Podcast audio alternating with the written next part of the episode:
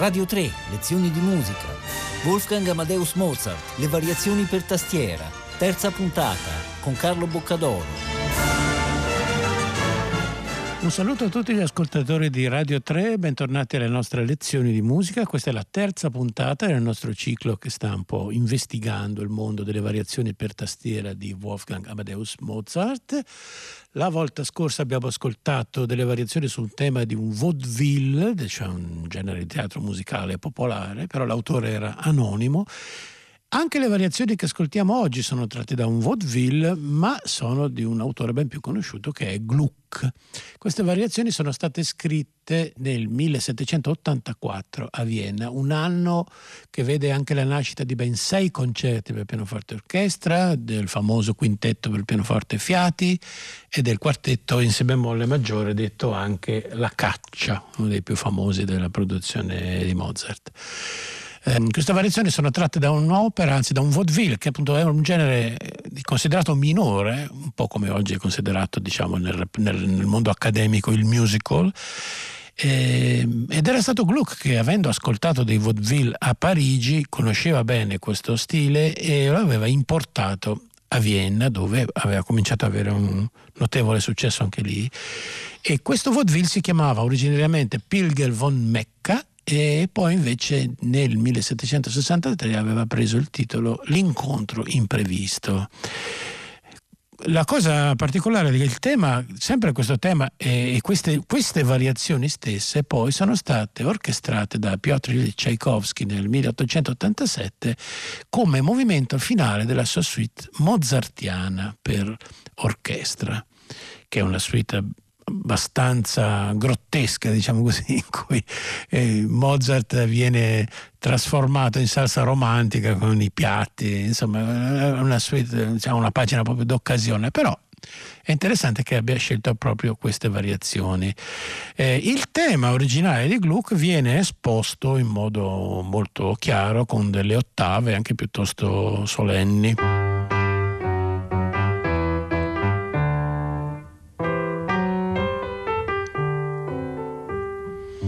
E poi la parte centrale fa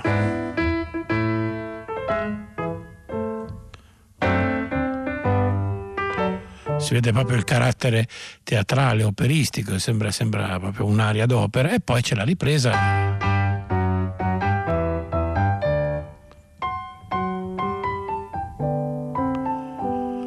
Molto materiale molto semplice un po' più diciamo, eh, interessante armonicamente dai temi delle, delle, variazioni precedenti, ma anche qui siamo proprio in un ambito molto molto semplice. Mozart si diverte proprio a partire da elementi minimi. Eh, allora, cosa fa nella prima variazione? Allora, prima di tutto è interessante se vediamo le due mani, la mano sinistra continua a fare il tema, però a valori più larghi, quindi l'accompagnamento non è solo un sostegno alla destra che invece si esibisce diciamo, in passi veloci, questa è la famosa variazione per la mano destra, però la sinistra fa.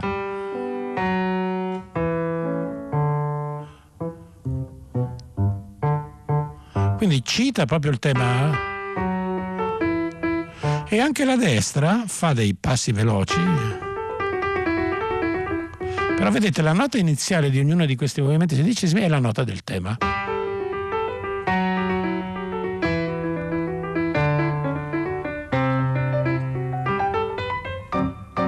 Quindi vedete che lui varia ma nello stesso tempo continua a ribadire questo tema a ottave.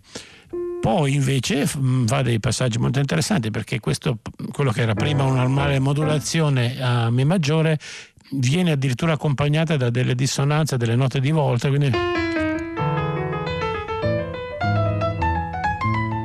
Quindi abbiamo dei passaggi cromatici molto veloci, mentre la sinistra continua appunto a fare adesso il segno armonico, però anche qui questi ritardi molto interessanti. Insomma, armonicamente cominciano a diventare un po' più complesse le cose. Poi vengono introdotte per la prima volta appunto le ottave spezzate, che sono una tecnica che non avevamo ancora visto nelle variazioni precedenti. Quindi, quindi abbiamo passaggi e quindi hanno questa idea appunto di velocità, di, di, di, di, sedicesimi che sfrecciano nell'aria. E questa è la variazione 1 destinata appunto alla destra.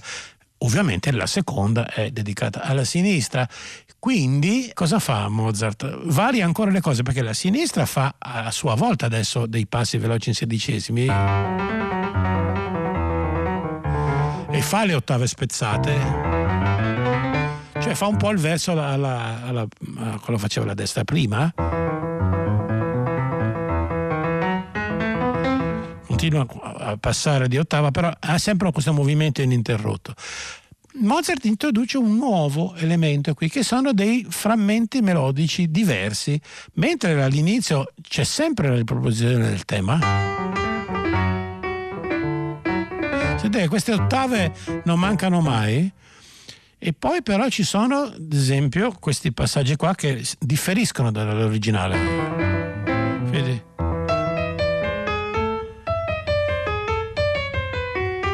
Sono delle variazioni con dei piccoli cromatismi, poi inserisce delle, delle fioriture dentro le ottave come sempre insomma cerca di variare il più possibile e quindi abbiamo l'elemento tipico della variazione 2, cioè il virtuosismo della mano sinistra, ma una nuova eh, così, differenziazione melodica nella destra.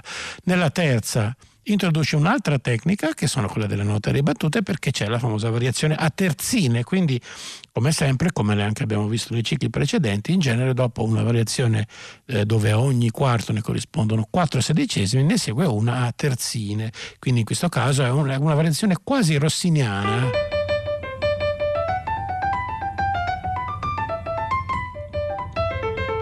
Vedete molto vivace, sostenuto dal normalissimo accompagnamento anzi molto sobrio, quasi a corale della, della, mano sinistra. Quindi questa è tutta dedicata alla destra e anche qui ci sono le note di volta.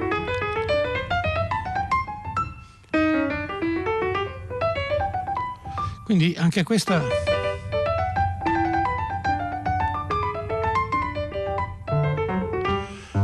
molto molto anche questa anche di carattere quasi operistico. La quarta variazione ci ripropone eh, due cose sovrapposte. Uno è il ritorno solenne del tema della mano sinistra.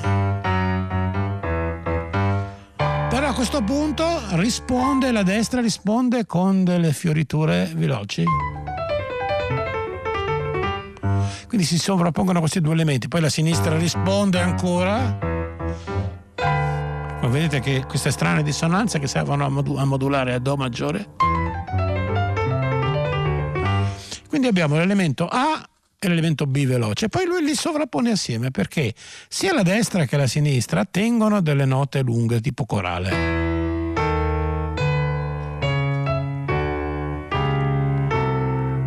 E lui in mezzo ci mette i sedicesimi, quindi abbiamo due elementi assieme.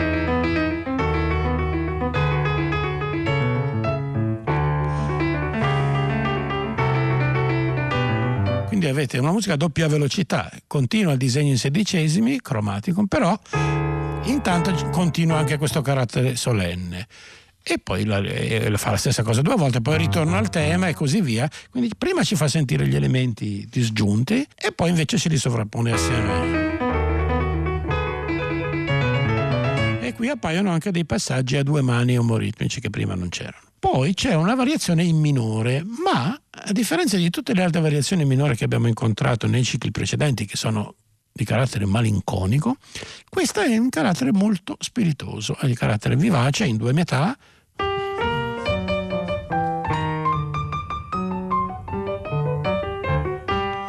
Quindi è come se lui volesse conservare questo carattere appunto un po' di farsa, è un'opera, un vaudeville comico comunque quello di Gluck. Quindi questo carattere malinconico per adesso ancora non l'abbiamo incontrato, quindi abbiamo una sinistra che tiene semplicemente delle armonie, mentre la destra ha questo disegno che non era ancora apparso degli ottavi puntati con i sedicesimi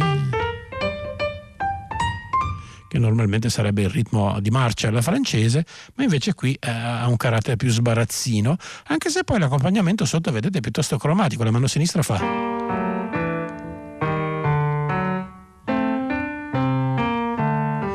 Però il carattere, nonostante i cromatismi, non riesce a diventare malinconico.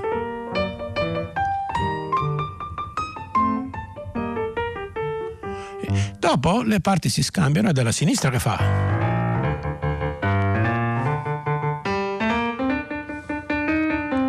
E, e il, diciamo, la parte lenta di accordi passa alla destra. Quindi uno scambio delle parti, poi c'è un leggero passaggio così conclusivo Però ecco, è una variazione minore molto strana, perché poi anche nelle altre che incontreremo, variazioni minore non ce n'è una così. Questa è l'unica che ha questo carattere leggero, sbarazzino, eccetera. Poi un ulteriore artificio tecnico viene introdotta nell'85, come se lui dosasse i suoi ingredienti un po' alla volta, e sono i trilli, cioè il tema era a sinistra Vedete che la sinistra ripropone il tema, però lo ripropone in modo meno solenne, non a ottave ma a seste, a terze. E sopra come decorazione ci mette questi trilli lunghi.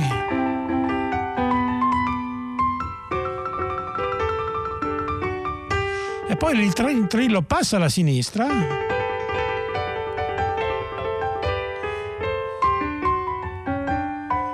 e poi di nuovo trilli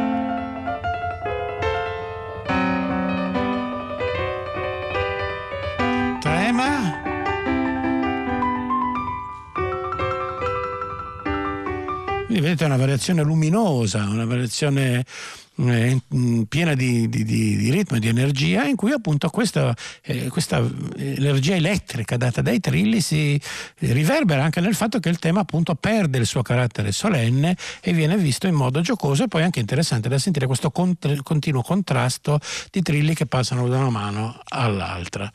La variazione 7 che è una delle più interessanti, e insieme alla 8 sono le più, molto curiose, ripropone il tema normale, però stavolta il tema è armonizzato.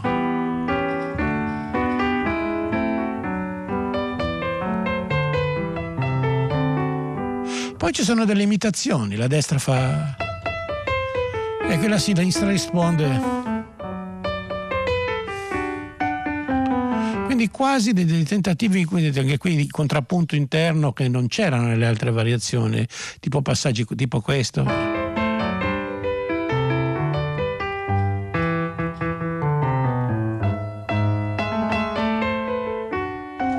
Poi inserisce trilli, insomma anche qui non c'è più il carattere più solenne, diventa un carattere più discorsivo.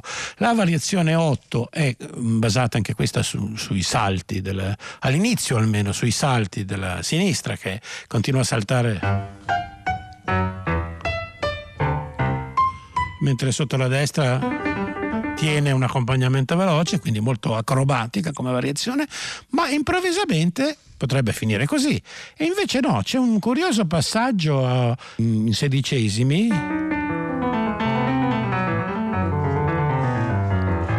che porta a una vera e propria cadenza, una cadenza quasi da recitativo teatrale.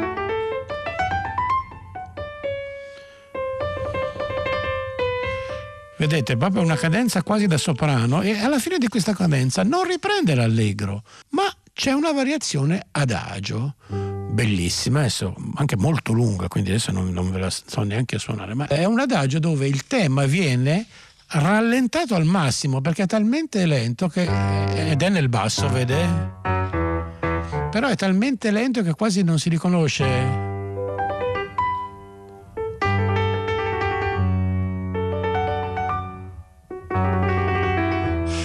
tutto dilatato al massimo grado, invece ci sono moltissime fioriture, un sacco di ornamentazioni, scale cromatiche, passaggi molto molto belli, molto espressivi, con acciaccature, eccetera. Poi c'è la variazione 10, che è poi anche l'ultima, dove c'è un tema fatto come se fosse un rondò in tre ottavi.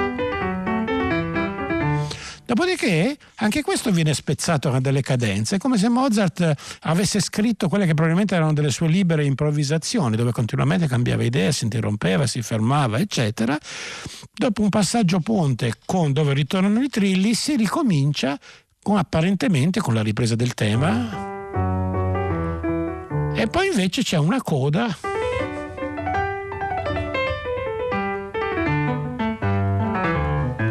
quindi finisce poi in modo è molto libera come forma rispetto alle altre variazioni che abbiamo sentito.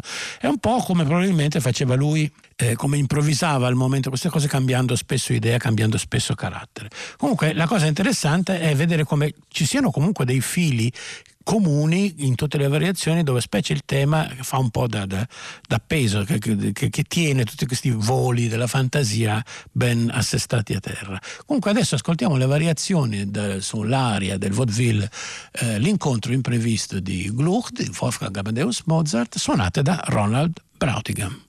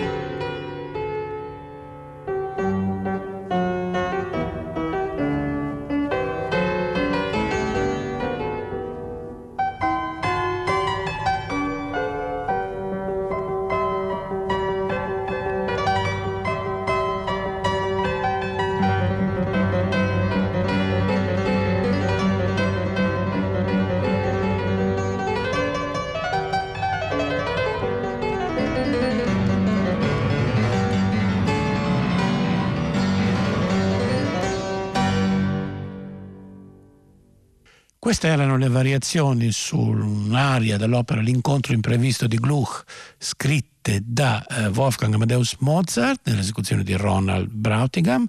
Io ringrazio molto per aver ascoltato, qui termina la lezione di oggi, vi do appuntamento naturalmente alla prossima eh, dove continueremo il nostro viaggio nelle variazioni per tastiera di Mozart. Io ringrazio molto Nicola Pedone per il coordinamento e Walter Loli per la parte tecnica. Una buona giornata a tutti da Carlo Boccadoro.